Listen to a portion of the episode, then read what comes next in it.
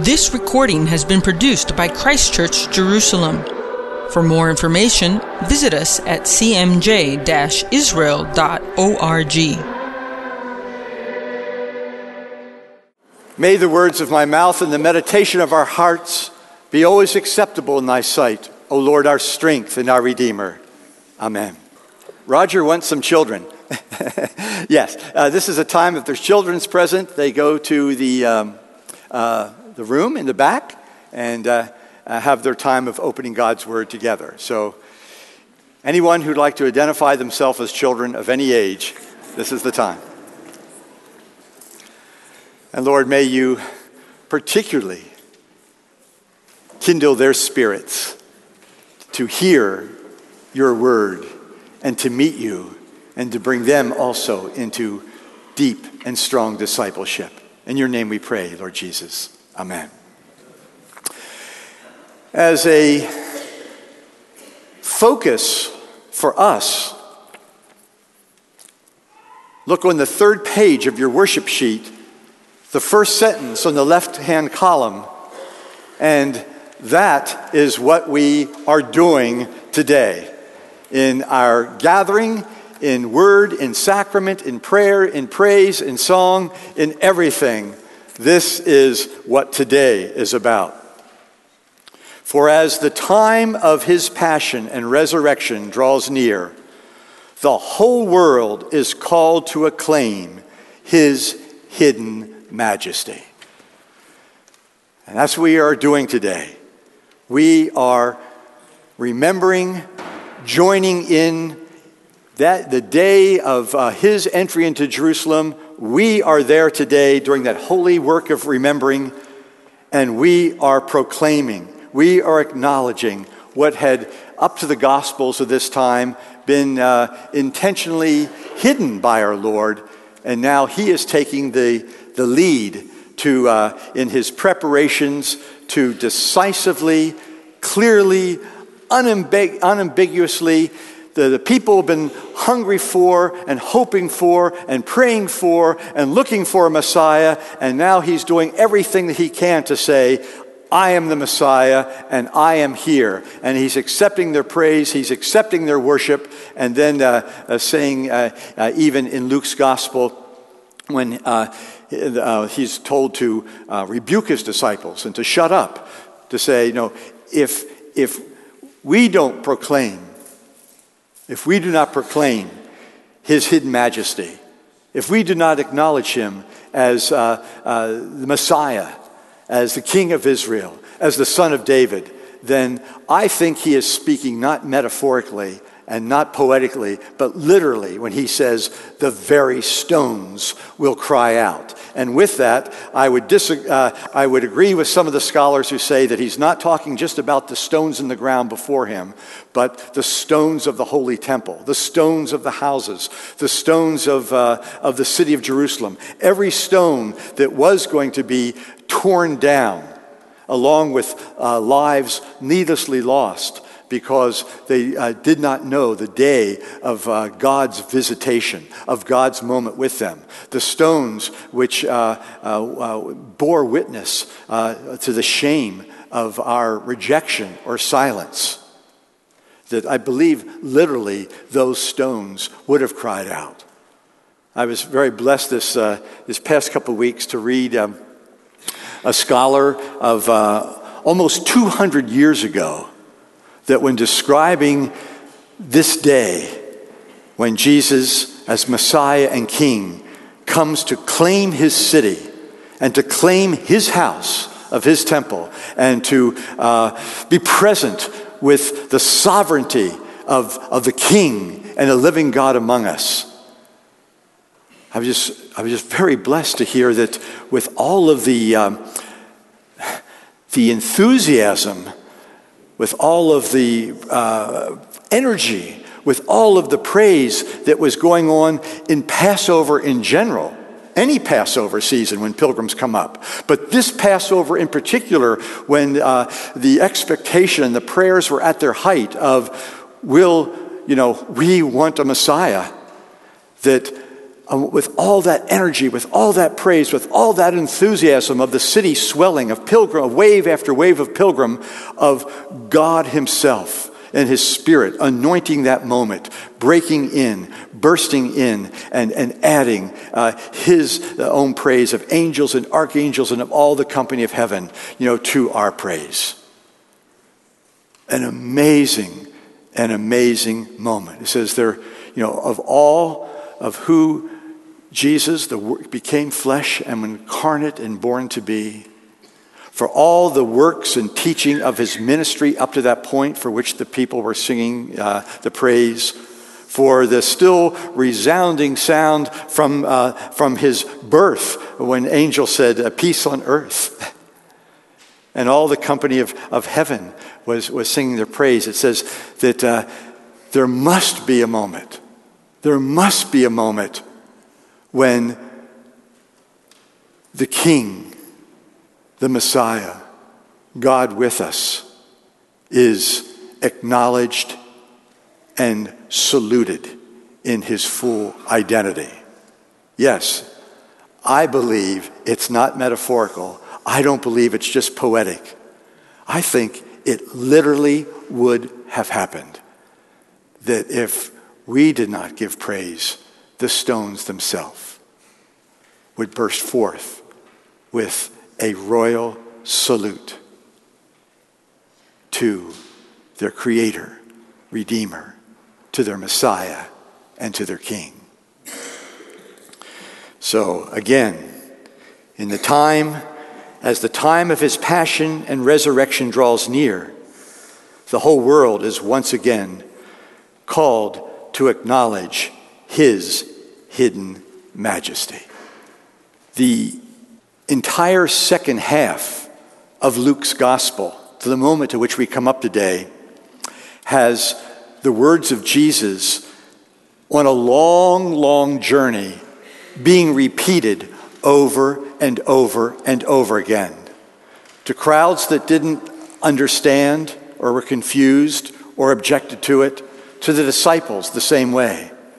He said, he said he set his face determined, like flint, to Jerusalem. I must go up to Jerusalem.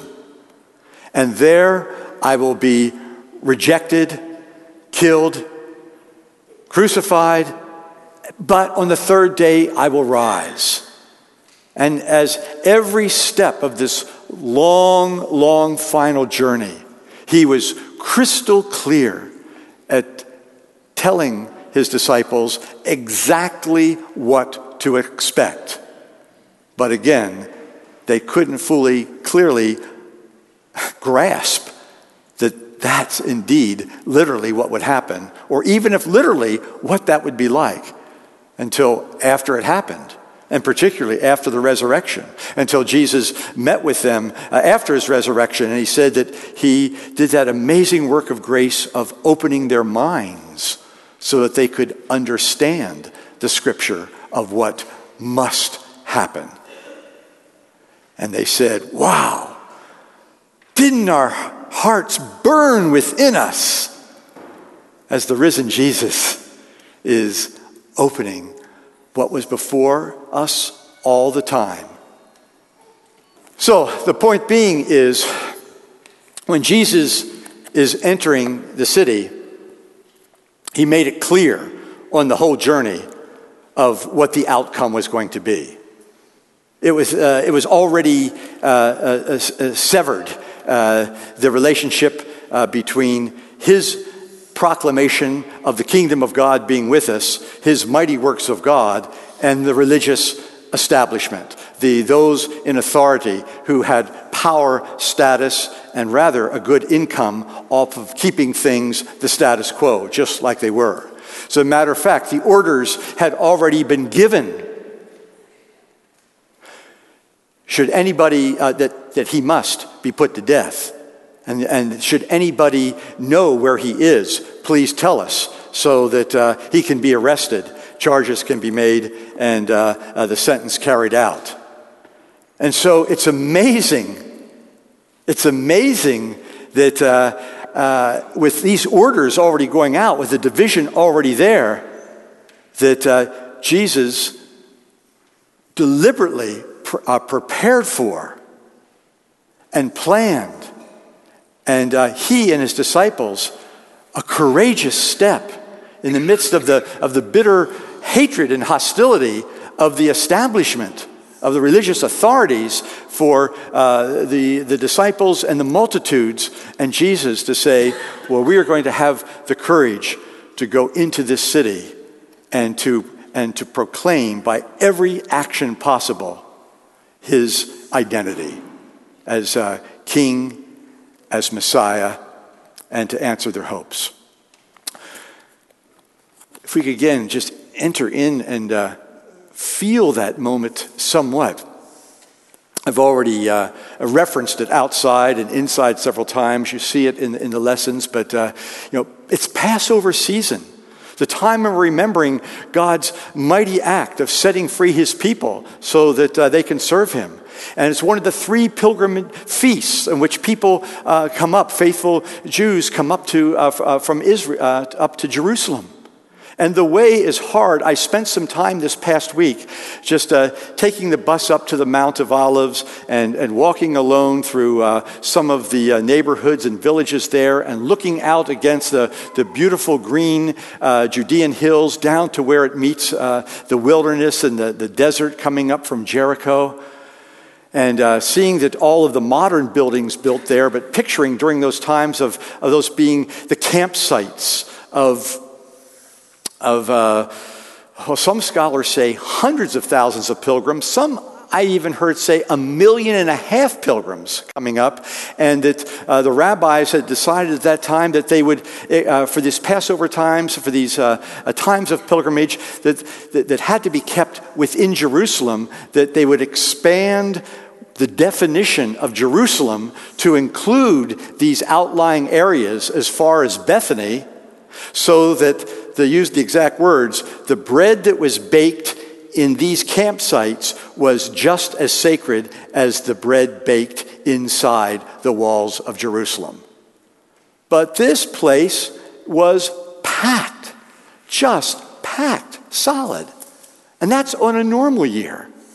And again, those uh, I looked, I, I just walking around some of those neighborhoods I think I walked about six or eight miles that day, up and down some hills here. I was tired.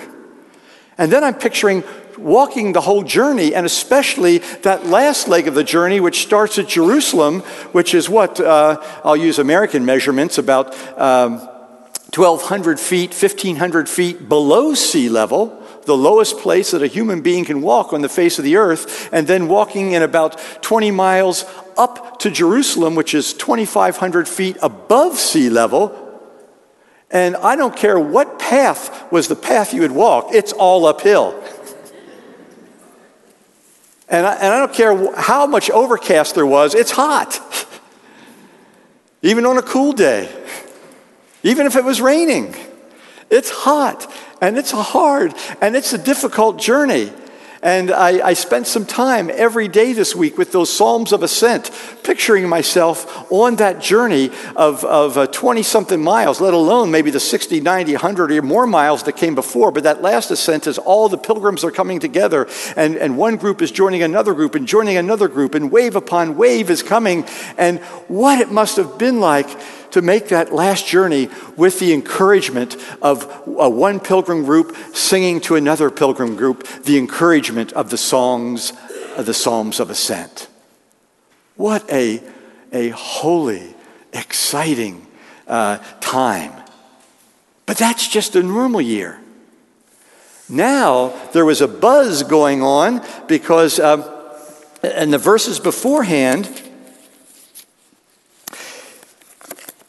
it said that Jesus, this is down in Jericho, Jesus spoke parables to them because he was near Jerusalem and because they thought the kingdom of God would appear immediately. So there was something going on with the crowd, an expectation. This Passover is not just Passover, this Passover is going to be different than any other Passover because they were convinced in their hearts that this Passover, Messiah, Jesus, is going to now appear to claim his kingdom. Now, just what if you knew that when you were getting off the plane here or arriving here, that this was going to be the day when Jesus came again? We all pray for that day. We wonder about that day. We're curious about that day. We think about it's getting closer, it's getting closer. It could be, it could be, and maybe it will. It's going to be someday. But they were convinced this was the day. This was the Passover. This Passover was different than any other Passover because we're with the Messiah. He's going up to Jerusalem, and even though he's keeping it hidden and saying, Don't tell people, all along in the Gospels, he was saying, No, I have to go up to Jerusalem to be, uh, re- uh, to be rejected, to be crucified, and on the third day he'll arise. But uh, in their minds, they're thinking he's going to go and, and show himself as Messiah, but as the Messiah that we think Messiah is going to be, of where uh, a national Messiah, a, mil- a, military hero, a political hero, and uh, the earthly kingdom is going to be established now in all of the ways that we are thinking and hoping and praying for. it. They just couldn't grasp the other. And so it says Jesus, you know, was teaching them again, no, it has to be this other way. So they, they uh, uh, uh, uh, then, as they're in these campsites, there's a little bit of a pause of a day or so before Jesus comes in. And what happens during that time that really gets the crowds excited? He raises his friend Lazarus from the dead. Word is getting out about that, not only to the pilgrims arriving, but those who are already in the city. And so you've got that, eh, you know, explosive, shocking amazing news going through. What is going to happen? And so, as Jesus, in his royal sovereignty as king, begins to put forth the commands, you know, uh, in fulfillment of the prophet of Zechariah, lo, the Messiah is coming to you, riding on uh, the, the colt, the foal of a donkey. But you read the, uh, the verses later, which we read to all the way to the end, and he's going, but he's going to come in peace. He's not going to come as a warrior on a war horse. What it means that he's going to come in fulfillment of Zechariah. When Messiah comes, he will come riding on the foal of a donkey. He's saying, I'm coming as, as a Messiah of peace. But as he gives that command, go get that donkey. And if anybody objects, tell them God has need of it. It's to be in God's service this day. Jesus never referred to himself as Lord much in, in the Gospels. But this day says, You tell them the Lord has need of it. It's to be in God's service this day. He puts forth the royal command with authority. And there, there they are. And now uh, they get it. And uh, if there's any doubt on, on Jesus was claiming to be the Messiah of Zechariah chapter 9, uh, the disciples themselves lift him up and put him on the donkey. And they put him on not a saddle, which they could have easily brought with it, or, or a blanket to lay over it, which would have, they could have easily gotten as a sign of homage of worship, of, of acknowledging his identity. They put their own cloaks not only on the donkey, but on all the roads, along with the palm branches before them. I mean, you, are all familiar with this. You've all, you've all heard it many, many times. But again, what we want to see clearly in here is in every way possible, uh, Jesus is publicly uh, and intentionally proclaiming his identity as uh, uh, Messiah, as King of David, coming into the capital city to claim his throne and into the temple to, complain, to, um, to proclaim divine sovereignty over it, coming into his house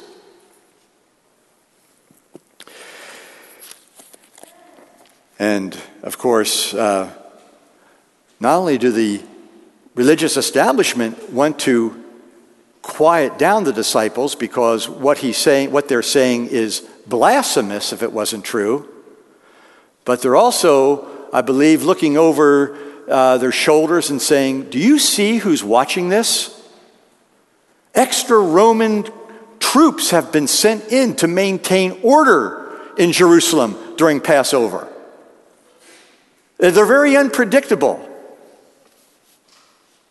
At any moment, they can go and see this, this enthusiasm, which has now been anointed by the very presence and spirit of, of, of God.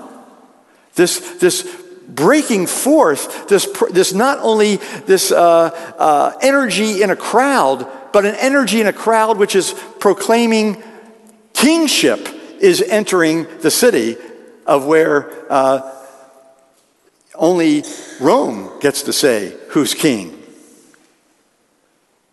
This can go and bring those troops down upon us, and we can be maimed, crippled, killed. There's no telling what the Romans can arbitrarily decide to do what they would deem best to maintain order at this moment. Lord, if you don't care about the blasphemy, please don't bring us don't bring us the wrath and the death of these Romans here to maintain order. But this is God's moment. He's present. And it must be acknowledged and saluted.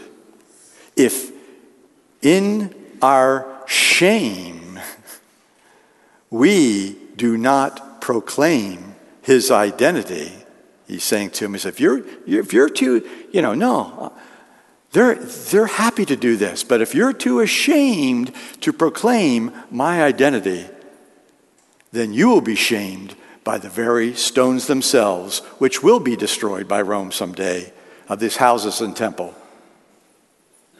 Um,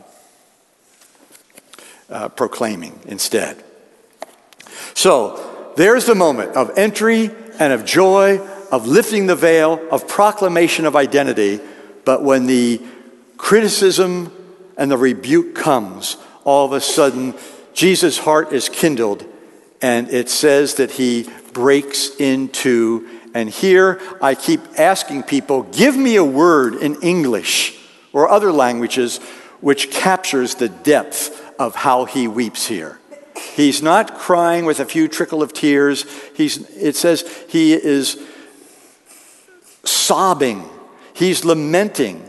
It's the only thing I can think of are those few times when, when uh, the, the shock or the grief or the sorrow has come so deep that we, can't, we are uncontrollably physically exhausted by, uh, cannot, cannot just shut off the sobbing, the wailing, the brokenhearted, the heaving, Again, I just don't know an English word or even a foreign word that captures the depth of the broken-hearted, sobbing, weeping, wailing, you know, of the Savior at this time when he is being proclaimed as Messiah and as King. And, uh, you know, of course, uh, you know, of course, he does this because. Uh, he loves us. And He loves those even who have rejected them. They, he doesn't say, Oh, my city, my temple is going to reject me right now. Well, therefore, it's off. I'm, I'm done. This journey's over. There's no point to it. In the face of the rare, very rejection and the consequences that are going to come from that, he says, I'm going to continue on continue into the house, claim authority within my temple. Uh, I begin to, as, you know, as, as God walked in the cool of the evening with Adam and Eve at the beginning of creation in that sweet fellowship, when Jesus goes in and, and cleanses the temple, what is he doing?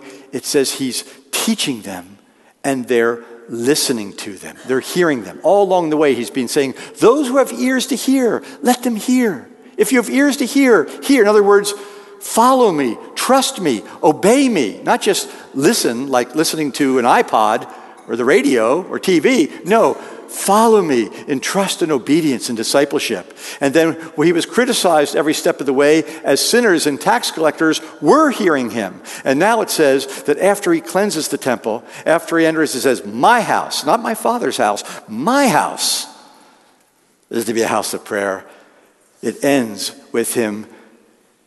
I picture just that cool of the evening at the very beginning of creation of what he wanted all along to be giving himself in fellowship in a way that we would hear him, hear him, love him, trust him, be restored to him.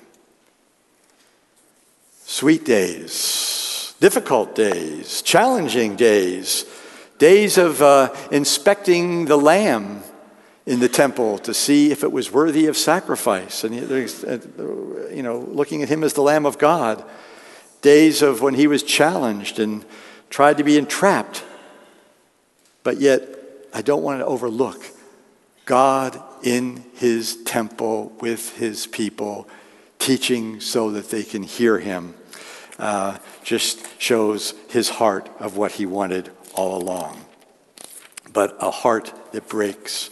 Now, I, I uh, when I, my, my trip this week, I went again, as I've been many times, to the little chapel of Dominus Flevit, uh, the place where marks, where uh, remembers where Jesus wept, somewhere along the Mount of Olives coming down it. It has a, a picture on the altar of a mother hen gathering its chicks, where earlier in Luke's gospel, uh, Jesus talks about Jerusalem and said, Oh, Jerusalem, Jerusalem he didn't weep then, but he just, his heart was breaking. How often I would have gathered you unto myself as a mother hen gathers her chicks, but you wouldn't.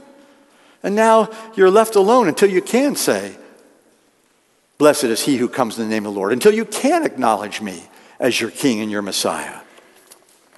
And, uh, but there's another plaque there that I, maybe I saw years back, but I, to me, I just saw it for the first time this week. And it looks like this.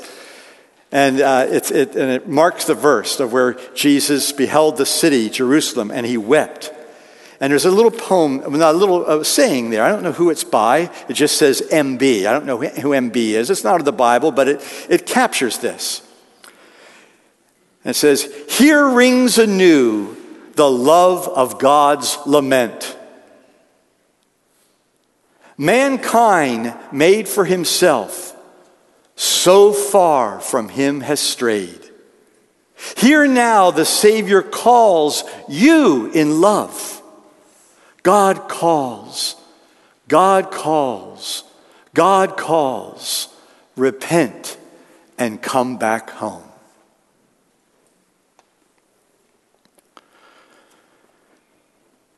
We know the end of the story that we'll remember all of Holy Week. He weeps over the city because he comes as king to claim his kingdom and his city, and that's rejected. But yet he will say, I am the king. This is my kingdom, and this is my body, and this is my blood. I stretch out my arms of love on the hard wood of the cross and die in the place of all, so that the door is still open, and any who will come I'm there uh, with uh, forgiveness and with power. And how do we know that? It was because after his resurrection, he, uh, he came to his, his disciples and he opened their eyes and he said, These things must happen.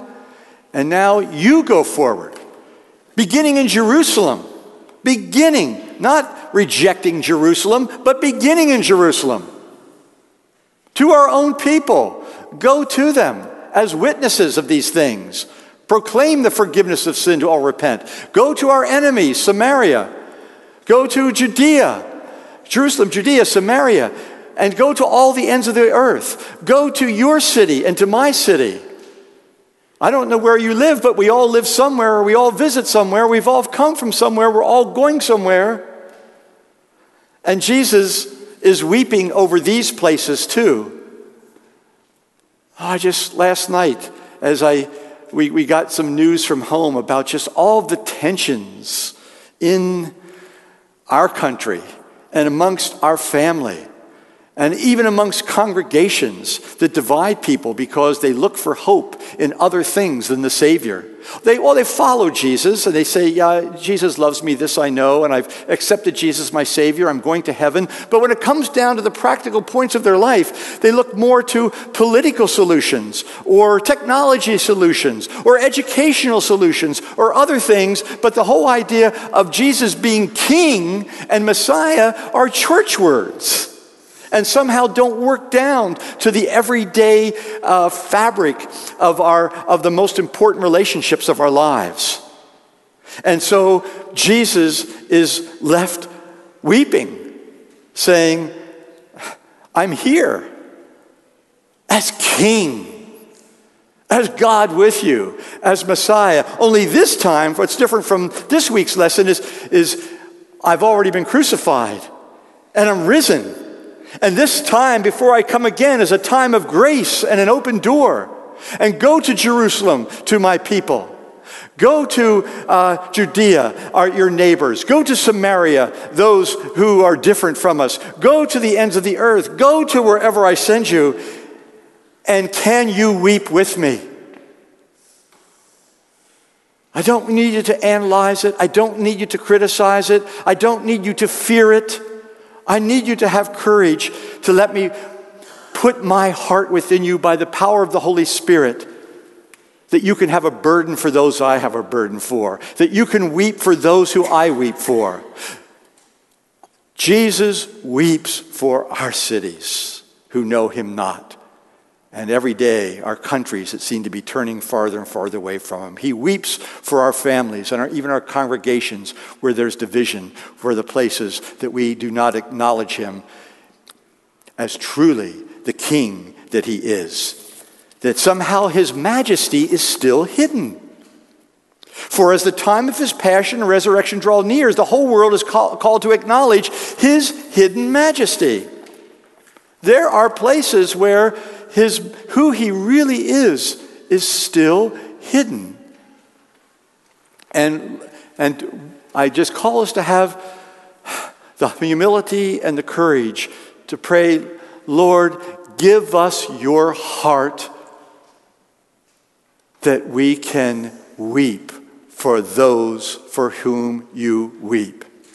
And as you wept and then went on to die, Lord, give us the heart and the courage that those whom we weep for with your tears, we can go on to love them with your love, to wash their feet, to stand with them, to not, to, uh, to not abandon them, and to be faithful to lift you up who, as who you are, uh, Savior God with us, King and Messiah. Lord, help us to fear not and to not be ashamed of the power of the gospel, so that the stones have to go and cry out in our stead. Lord Jesus, Lord Jesus, give us courage this day. Give us courage this day. May our, the truth of our witness ring out with what is said again in these words.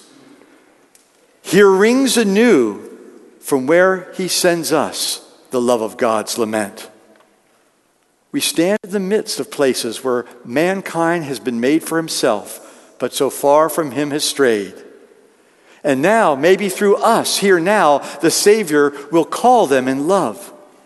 May our life ref, uh, proclaim his resurrection truth. God calleth, calleth, calleth. Repent.